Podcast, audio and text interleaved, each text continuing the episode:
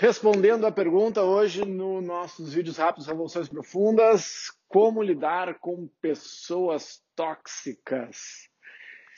Várias formas de lidar com pessoas tóxicas. É, é, se eu tiver errado na minha, no entendimento da minha pergunta, por favor me corrija. É como lidar com pessoas tóxicas sem se intoxicar. Tá? Porque uma das formas de lidar com pessoas tóxicas é intoxicando-se, por exemplo. Ah, tipo, lida com a pessoa, assim, se intoxica e tá tudo certo. Ou não. Ah, mas o que a gente quer? Né? O mundo é cheio de pessoas tóxicas. Então, eu, eu começo com uma proposta provocativa, autorreflexiva. É, que nós nos demos conta quando nós somos a pessoa tóxica. Ah, porque todo mundo, todo mundo tem os seus dias, tem os seus momentos. Nem sempre a gente é tóxico, mas a gente pode estar tóxico por qualquer coisa, né? Pela, pelo, pelos momentos mais difíceis, por uh, displicência, uh, por dor, por medo, e acaba utilizando, principalmente as pessoas na nossa volta, as pessoas que a gente gosta, ou, ou do nosso trabalho, como para-raio intoxicando e depositando as nossas frustrações, as nossas neuroses, as nossas raivas nas, na, nas pessoas mais próximas. É bem comum, é bem comum que sejamos usados e que usemos as pessoas que a gente gosta como para-raio. Não, é, enfim, acho que faz parte um pouco das nossas relações. acho que a gente não, não deve abusar disso, não devemos abusar, mas a gente confia muito no amor das pessoas e acaba, por vezes, exagerando né, na, na toxicidade. Vou partir do pressuposto que nem sempre as pessoas tóxicas são pessoas más, e, uh, mas isso, em termos de resultado, uh, talvez não faça diferença nenhuma, tá? Uh, porque, dá um exemplo tosco assim, imagina que você atropelou e machucou seriamente alguém, com duas hipóteses. Você pode atropelar emocionalmente a pessoa, né? uma pessoa tóxica te atropela emocionalmente, mas enfim, Uh, e a toxicidade pode ser ativa ou pode ser passiva ou, ou, com distanciamento. Eu posso intoxicar uma pessoa pela minha, não é displicência, pela minha indiferença, por exemplo. Tem várias, então é bem amplo as possibilidades da gente deixar outra pessoa mal ou de nos sentirmos mal. Muitas vezes a gente sente mais mal por, uh, pela displicência do que pela agressão.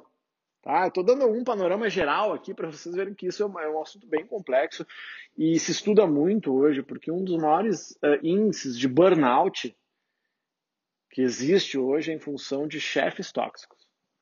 Tá? É bem, é bem uh, comum já isso, tá? Uh, isso no dia a dia. então, como que eu lido com isso? Como que eu faço para ficar livre, livre não, mas vamos usar uma palavra aqui uh, mais intensa. Para mim, blindar, digamos assim, com a toxicidade do mundo. Tá? Uh, primeiro, entenda que é praticamente impossível se blindar hermeticamente. Tá? Primeiro, aceita. Tá? Estou estudando o antifrágil agora, nós estamos fazendo um mastermind sobre o antifrágil do Nassim. E e assim como para abrir o coração, né, nós estudamos compaixão já bastante, para abrir o coração, quando a gente começa a abrir o coração para ser empático com o outro, uma das perguntas que faço é, mas quanto de dor do outro eu devo permitir passar no meu coração, passar chegar em mim? A resposta é não muito. Só que como é, como é que eu faço essa como é que eu calibro a entrada né, da dor do outro, assim, é tentativa e erro e, e disciplina no aprendizado. Então eu vou deixar entrar um pouco dessa dor para que eu sinta e fique empático com o outro, o suficiente para me conectar, mas não é para eu me destruir na caminhada.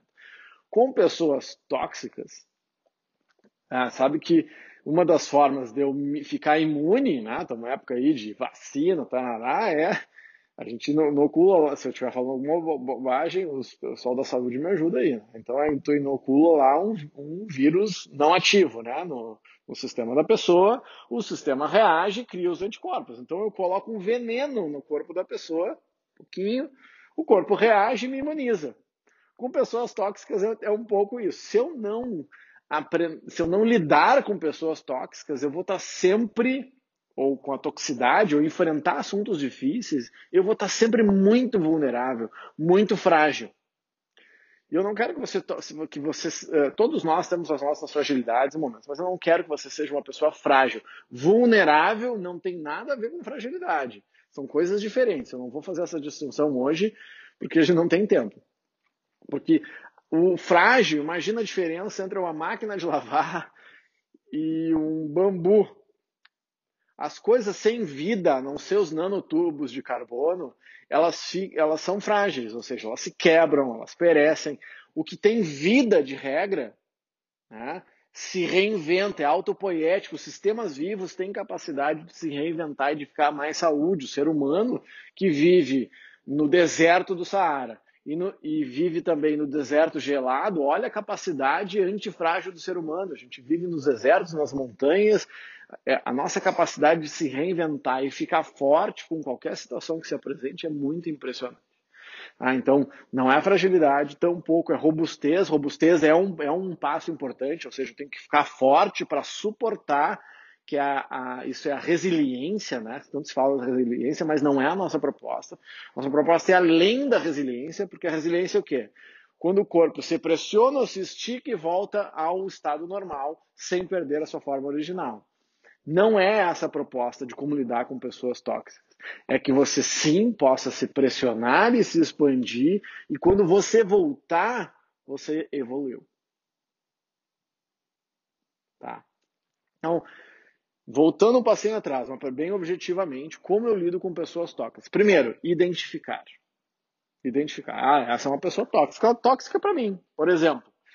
E aí começar com autoestudo. Nunca se precisou tanto de autoestudo. Por que, que essa pessoa me gera tanto desconforto?